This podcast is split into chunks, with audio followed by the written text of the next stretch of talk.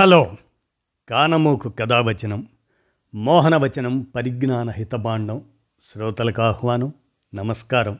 చదవదగునెవరు రాసిన తదుపరి చదివిన వెంటనే మరువక పలువురికి వినిపింపబూనినా అది ఏ పరిజ్ఞాన హితబాండమవు పో మహిళ మోహనవచనమై విరాజిల్లు. పరిజ్ఞాన హితబాండం లక్ష్యం ప్రతివారీ సమాచార హక్కు ఆస్ఫూర్తితోనే ఇప్పుడు.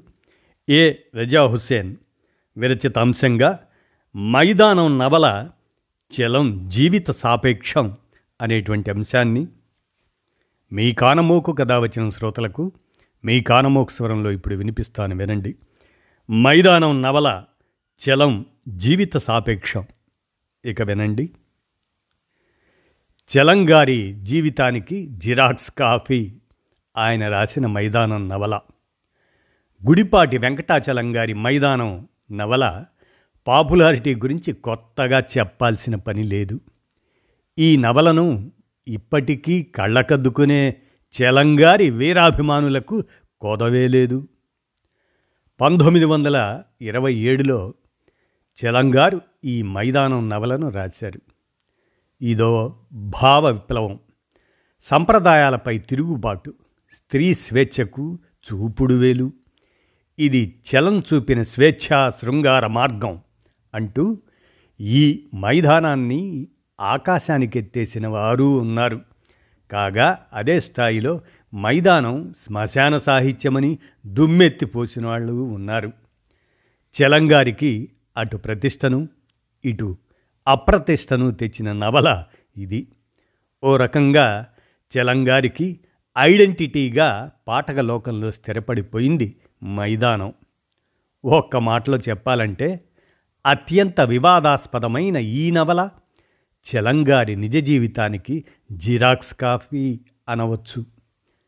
మైదానం లోతుల్లో చలం రాజేశ్వరి అనేది మనం పోల్చుకొని చూస్తే ఈ నవలను నేను ఎన్నిసార్లు చదివి ఉంటానో నాకే తెలియదు అంతగా చదివించే గుణం ఉన్న నవల ఇది. చలంగారి జీవితం తెలుసుకొని ఈ నవలను చదివితే దాని మజానే వేరుగా ఉంటుంది. నేనైతే ఈ నవలను ఇలానే చదివాను అంటున్నాడు ఏ రజా హుసేన్ అలా చదువుతున్నప్పుడు చెలంగారి నిజ జీవితంలోని సంఘటనలు పాత్రలు చెలంగారి వ్యక్తిత్వం స్వభావం శృంగారం పట్ల ఆయనకున్న అభిలాష అన్నీ మనకు మైదానంలో కనిపిస్తాయి. నా మటుకు నాకు మైదానం నవల చలంగారి జీవితానికి జిరాక్స్ కాపీలా అనిపిస్తుంది. మైదానం చలంగారి నాలుగో నవల. మొదటి మూడు నవలల కంటే మైదానం పూర్తిగా భిన్నమైంది. కొందరు విమర్శకుల దృష్టిలో ఇది బరి తెగించిన నవలైతే చలంగారు మాత్రం దీన్ని కళాత్మక రచన అని పేర్కోవడం విశేషం. ఈ నవల తాలూకు మూలాలు చలంగారి జీవితంలోనే ఉన్నాయి. ఈ నవల రచనా కాలానికి చలంగారు తన జీవితంలో ఎన్నో చేదు అనుభవాలను చవిచూశారు. అప్పట్లో చలంగారు బ్రహ్మ సమాజంలో క్రియాశీలక కార్యకర్త. అయితే బ్రహ్మ సమాజం చెప్పే నైతిక విలువలకు చలంగారు తిలోదకాలు చెప్పడంతో పంతొమ్మిది వందల ఇరవై ఏడు ప్రాంతంలో ఆయన్ను బ్రహ్మ సమాజం నుంచి వెలివేశారు. బ్రహ్మ సమాజం నుంచి వెలికి కారణం పరిశీలిస్తే బ్రహ్మ సమాజం నియమాల ప్రకారం సభ్యులు ఏకపత్ని వ్రతం కొనసాగించాలి. కానీ చలంగారు ఈ గీత దాటి వివాహితుడైన చలం తన స్నేహితుడు రామ్మూర్తి మరదలు రత్నమ్మతో ప్రేమాయణం సాగించారు. ఈ విషయం బ్రహ్మ సమాజం దృష్టికి వచ్చి చెలంగారిని వెలివేశారు. రత్నమ్మ వచ్చే వరకు భార్య రంగనాయకమ్మతో చెలంగారి సంసారం గొప్పగా ఉండింది. రత్నమ్మ ప్రవేశంతో భార్య రంగనాయకమ్మతో గొడవలు మొదలయ్యాయి. అయినా చెలంగారు తన స్నేహితుడి మరదలితో శారీరక సంబంధం కొనసాగించారు. చలంగారి మైదానంకు ఇక్కడే బీజం పడింది. సమాజంలో ఉన్నంతకాలం నీతి నియమాలకు సమాజపు కట్టుబాట్లకు తల ఉంచి బతకాల్సిందేనన్న విషయం చలంగారికి అప్పుడే తెలిసొచ్చింది. స్వతహాగా తను స్వేచ్ఛాప్రియుడు. ముఖ్యంగా శృంగారం విషయంలో మితిమీరిన స్వేచ్ఛను కోరుకునేవాడు. అందుకే సమాజం నిబంధనల్ని ఉల్లంఘించడానికి వెనుకాడలేదు. అదే మైదానంలో కూడా ప్రతిఫలించింది. మైదానం నవలకు కథా వస్తువైంది. మైదానంలోని నాయిక రాజేశ్వరి అన్ని సంసార బంధాల్ని సామాజిక బంధనాల్ని తెంచుకోవటం ఇందుకే. రాజేశ్వరి హిందూ సాంప్రదాయిక బ్రాహ్మణ ఇల్లాలు. కానీ సామాజికంగా ఆర్థికంగా తనకంటే తక్కువ స్థాయిలో ఉన్న దూదేకుల్ సాయిబు అమీర్ అతని ఆకర్షణలో పడుతుంది. భర్త కుటుంబం ఇల్లు సమాజపు కట్టుబాట్లను నీతి నియమాలను వదిలి అమీర్తో లేచిపోతుంది. ఎక్కడకు? సమాజపు నీడ కూడా సోకని మైదాన ప్రాంతంలోకి. అక్కడికెందుకు? అక్కడ ఎటువంటి సామాజిక ఆంక్షలు నీతి నియమాలు ఉండవు. ఇదేమిటని అడిగేవారు అసలే ఉండరు. స్వేచ్ఛ. ఒకటే స్వేచ్ఛ. విచ్చలవిడి తిరుగుళ్ళకు విశృంఖల శృంగారానికి అక్కడ మాత్రమే రక్ష రక్షణ. బ్రహ్మ సమాజం నుంచి వెలివేయబడ్డాక చలంగారు ఎన్నో కష్టాలు పడ్డారు. ఉండటానికి ఇల్లు కూడా దొరకలేదు. నాటి కట్టుబాట్ల ప్రకారం చలంగారికి ఇల్లు అద్దెకివ్వడానికి ఎవ్వరూ ముందుకు రాలేదు. చివరకు ఊరి బయట చలంగారి మేనత్త అబ్బత్త. ఆమె ఉండే తోటలో పాడుబడిన పశువుల శాలలో తలదాచుకోవాల్సి వచ్చింది. అక్కడే చలంగారి చిన్న వదిన బాల వితంతువు రంగనాయకమ్మ. చలం భార్య పేరు కూడా రంగనాయకమ్మే. ఆ బాల వితంతువు రంగనాయకమ్మను చేరదీస్తాడు చలం. ఆశ్రయం ఇస్తాడు. ఇద్దరూ కొంతకాలం ఆ తోటలోనే పశువుల దొడ్లో ఉంటూ స్వేచ్ఛా ప్రణయం కొనసాగిస్తారు. చలంగారి ఈ అనుభవమే మైదానం నవలలో కనిపిస్తుంది. ఊరికి దూరంగా మైదానంలో ఓ పూరి గుడిసెలో ఉంటారు. రాజేశ్వరి అమీర్ అక్కడే స్వేచ్ఛా ప్రణయంలో మునిగి తేలుతారు. చలం రంగనాయకమ్మ ఆమెనే ఒయ్యి అని పిలిచేవారు చలం. రంగనాయకమ్మ గారు పాడుబడిన పశువుల శాలలో ఎంతో ఆనందంగా గడిపినట్లే మైదానంలో అమీర్ రాజేశ్వరి కూడా ఆనందంతో కాలం గడుపుతారు. ప్రణయ విహారం చేస్తారు. దీనికి చలం ఒయ్యిల స్వేచ్ఛ శృంగారమే ప్రేరణ కావచ్చు. అలాగే మైదానంలోని ప్రకృతి వర్ణనలు చలంగారు నివసించిన తోటలోని ఆనవాళ్ళే ఇదొక్కటే కాదు చలంగారి జీవితంలోని ఇటువంటి ఎన్నో అనుభవాలు మైదానం నవలలో కనిపిస్తాయి. నిజ జీవితంలో చలంగారికి ఆస్తిపాస్తుల మీద వ్యామోహం లేదు డబ్బుపై పట్టు లేదు. అందుకే తాతగారి ఆస్తిని మామగారి తరపున వచ్చిన ఆస్తిని కాదనుకున్నాడు. చలం ఆస్తిపాస్తుల్ని ఆపదలుగా భావించేవారు. అందుకే వాటి నుంచి విముక్తి పొందాను అని చెప్పుకున్నారు ఆయన ఆత్మకథ పేజీ నలభై ఐదులో. మైదానం నవలలో రాజేశ్వరికి కూడా పుట్టిల్లు నుంచి వచ్చిన ఆస్తి ఉండి ఉండవచ్చు ఇక పెనిమిటి వకీలు కావడంతో సంపదకు లోటు లేదు. చలంగారికి మాదిరిగానే రాజేశ్వరికి ఆస్తిపాస్తులపై మోజు లేదు. అందుకే వాటిని కాలదన్ని అమీర్తో వెళ్ళిపోతుంది. రాజేశ్వరికి డబ్బుపై ఆశ ఉండి ఉంటే లేచిపోయేటప్పుడు నగ నట్ర నగదు ఇతర ఆస్తిపత్రాల్ని పట్టుకుపోయేదే. కానీ అలా తీసుకువెళ్ళలేదు. అందుకే మైదానంలో బిక్కుబిక్కుమంటూ పూరి గుడిసెలో కటిక పేదరికంతో మగ్గుతూ మట్టి మూకిటిలో తిన్నది. ఆమెకు కావలసింది శారీరక కోరికలు తీరే స్వేచ్ఛ మాత్రమే అందులోనే రాజేశ్వరి ఆనందాన్ని వెతుక్కుంది. చలంగారు పశువుల పాకలో వెతుక్కున్నట్లన్నమాట. చలంగారికి పెళ్ళికి ముందే ముగ్గురు స్నేహితురాళ్ళు ఉండేవాళ్ళు. చెలంగారికి వాళ్ళ పట్ల ఆకర్షణ ఆరాధన స్నేహం ఉండేవి. మైదానం నవలలో కూడా రాజేశ్వరికి కూడా మేనమామతో సరసుబావతో చనువు ఉంది. ఆ చనువుతోనే ఓసారి మేనమామ రాజేశ్వరిని బలవంతంగా లొంగ తీసుకోవాలని అనుకుంటాడు. ఇది ఆ మైదానం నవల్లో పేజీ ఎనిమిదిలో ఉంటుంది. బ్రహ్మ సమాజం నుంచి వెలవేసినప్పుడు చలంగారికి ఇల్లు అద్దెకిచ్చిన వాళ్ళు క్రిస్టియన్లు ముసల్మాన్లు. వీరు ఎంతో మానవతా దృక్పథం కలిగిన వారని చలం. తన ఆత్మకథలో చెప్పుకున్నారు. ఈ కృతజ్ఞతతోనే మైదానం నవల్లో దూదేకుల తురక తోళ్ళ సాయిబుల్ని ప్రధాన పాత్రలుగా చేశారు. సాయిబులపై ఉన్న గౌరవాన్ని అభిమానాన్ని ఈ రకంగా వ్యక్తం చేశారని అనుకోవచ్చు. నిరీశ్వరవాదిగా ఉన్నప్పుడు చలం శృంగారం కోసమే జీవించాడు. వ్యక్తి స్వేచ్ఛ ప్రణయాన్ని విశ్వసించాడు.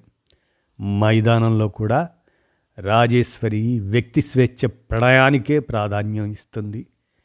తనకు నచ్చిన అమీర్తో మీరాతో స్వేచ్ఛా ప్రణయం కొనసాగిస్తుంది. చలంగారు ఆయన మిత్రుడు రామ్మూర్తి ఆయన మరదలు రత్నమ్మ ముగ్గురు ఒకే ఇంట్లో ఉంటూ సహజీవనం కొనసాగిస్తారు.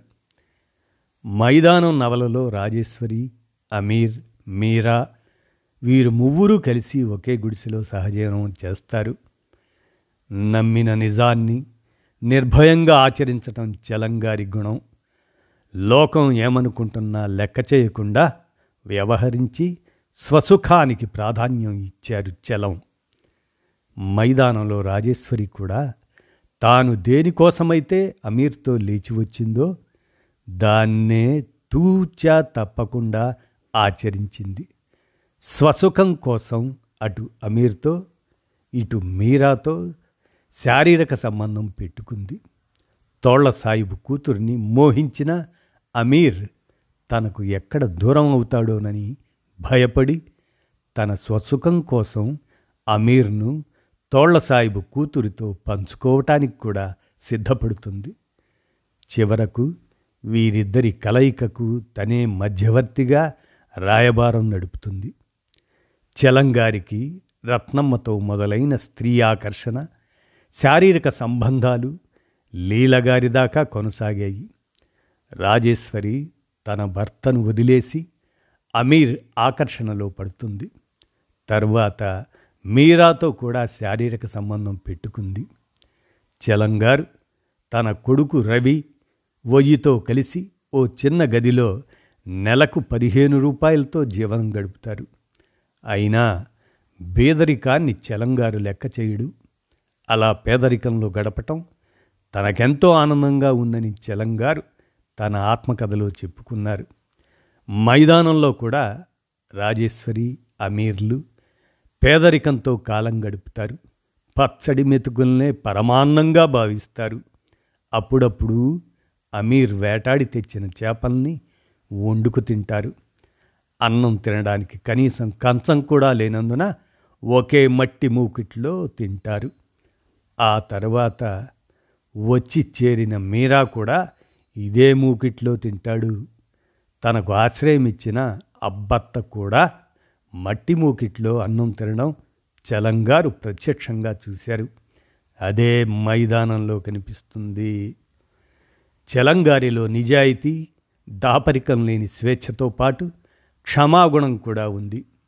రత్నమ్మ కారణంగా చలంగారికి రామ్మూర్తికి మధ్య విభేదాలు వస్తాయి అయితే ఆ తర్వాత రామ్మూర్తి ఆ రామ్మూర్తిని క్షమించి రత్నమ్మతో పాటు తన ఇంట్లో ఉంచుకుంటారు చలం. మైదానంలో కూడా సేమ్ సీన్ రిపీట్ అవుతుంది. తనకు ఘోరంగా తనను ఘోరంగా అవమానించి వెళ్ళిపోయిన అమీర్ తిరిగొచ్చాక క్షమించి అక్కున చేర్చుకొని చలంగారిలా తన క్షమాగుణాన్ని చాటుకుంటుంది రాజేశ్వరి. శృంగార సంబంధాల్లో వ్యక్తి స్వేచ్ఛ ఎంత కష్టమైనా చలంగారు దాన్నే పాటించారు. రత్నమ్మ ఒయ్యి లీల అలా వారిని తన ఇంట్లోనే పెట్టుకున్నాడు. సమాజం భార్య పిల్లలు ఏమనుకుంటారో అన్న కనీస ఇంగితం కూడా లేకుండా పరాయి స్త్రీలతో సాన్నిహిత్యంగా మిలిగాడు. ఈ విషయంలో చివరకు స్వజనం నుంచే దూషణలకు తిరస్కారాలకు గురైనా లెక్క చేయలేదు. స్త్రీ పొందు విషయంలో మాత్రం రాజీ పడలేదు. మైదానంలో రాజశ్రీ కూడా ఇంతే. అమీర్తో లేచిపోయి వచ్చాక మేనమామ వచ్చి పిలిచినా తిరిగి వెళ్ళదు. మేనమామ చూస్తూ ఉండగానే అమీర్తో కలిసి ఒకే మట్టి మూకిట్లో అన్నం తింటుంది. అలాగే మేనమామ ముందే అమీర్ చేయి పట్టుకొని ప్రణయ విహారం కోసం అడవిలోకి వెళ్తుంది. అలాగే శారీరక సంబంధం విషయంలో అమీర్ మీరాల మధ్య నలిగిపోతుంది. అయినా లక్ష్య పెట్టకుండా ముగ్గురం ఒకే గుడిసెలో కలిసి ఉందాం అంటుంది. కొంతకాలం అలాగే కలిసి ఉంటారు కూడా. మగవాళ్ళ పొందు విషయంలో రాజేశ్వరి ఎన్నడూ రాజీ పడలేదు. చలంగారిలాగానే చలం వావి వరుసల పట్ల చలంగారికి నమ్మకం లేదు. అందుకే లక్ష్య పెట్టలేదు అసలు పట్టించుకోనే లేదు. సోదరి వరసయ్యే పెదనాన్న కూతురు రమణ ఆ రమణను పెళ్ళాడదామనుకుంటాడు. అయితే పెద్దలు తీవ్రంగా వ్యతిరేకిస్తారు. కానీ చెలంగారు ఊరుకోకుండా పెదనాన్న కూతురితో తన పెళ్ళికి అనుమతించమని నేరుగా శృంగేరి పీఠాధిపతులకు ఉత్తరం రాశాడు. అక్కడి నుంచి కూడా గ్రీన్ సిగ్నల్ లభించలేదు. దీంతో మతం శాస్త్రాల మీద వావి వరుసల మీద వ్యతిరేకత యావగింపు పెంచుకుంటాడు.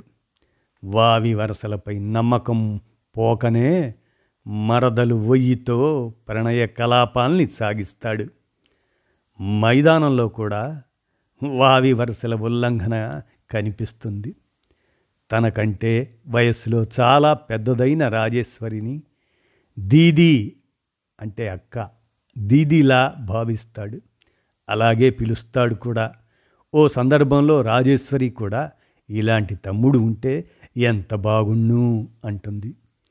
ఓ పక్కన సోదరా అంటూనే మీరాతో ప్రణయం కొనసాగిస్తుంది. రాజేశ్వరి మీరా కూడా రాజేశ్వరిని ఓ వైపు దీదీ అంటూనే అక్రమ సంబంధం పెట్టుకుంటాడు. చలంగారి మిత్రుడు రామ్మూర్తి తన మరదలు రత్నమ్మను చేరదీస్తాడు. పెళ్ళి చేసుకోమంటే నో అంటాడు. దీంతో రత్నమ్మ డాక్టర్ జయంతి సుబ్రహ్మణ్యాన్ని పెళ్ళి చేసుకుంటుంది. రత్నమ్మ దూరమైందన్న బాధను భరించలేక రామ్మూర్తి ఆత్మహత్య చేసుకుంటాడు. మైదానంలో కూడా సరిగ్గా ఇలాగే జరుగుతుంది. రాజేశ్వరి తనకంటే మీరానే ఎక్కువగా కోరుకుంటుందని గ్రహిస్తాడు. మీరాతో పాటు కలిసి రాజేశ్వరిని పంచుకోలేక అమీర్ కత్తితో పొడుచుకొని ఆత్మహత్య చేసుకుంటాడు. ఇలా తన జీవిత అర్థంలో మైదానాన్ని చూసుకున్నారు చలం. ముఖ్యంగా రాజేశ్వరిలో పరకాయ ప్రవేశం చేసి తన రుచులు అభిరుచులు శృంగారకాంక్ష ఇటువంటి లక్షణాలను మైదానం నవలలో పొందుపరిచారు. చలంగారి జీవితంలాగానే మైదానం నవల్లోని పాత్రలకు ఓ లక్ష్యం గమ్యం ఉండదు. చివరకు చలంగారి జీవితం విషాదంగా ముగిసినట్టే మైదానంలో రాజేశ్వరి పాత్రకు విషాదమే మిగులుతుంది. ఈ విధంగా చలంగారి మైదానం ఆయన జీవితానికి నకలుగా మిగిలిపోయింది. చలంగారి జీవితంలోని శృంగారపరమైన వికారాలే మైదానం నవల్లోని పాత్రలకు ఆకారాలయ్యాయి అని ఏ రజా హుసేన్. మైదానం నవల చలం జీవిత సాపేక్షం అనేటువంటి అంశాన్ని అందజేసిన మీదట మీ కానమోకు కథావచనం శ్రోతలకు మీ కానమోకు స్వరంలో వినిపించాను. విన్నారుగా? ధన్యవాదాలు.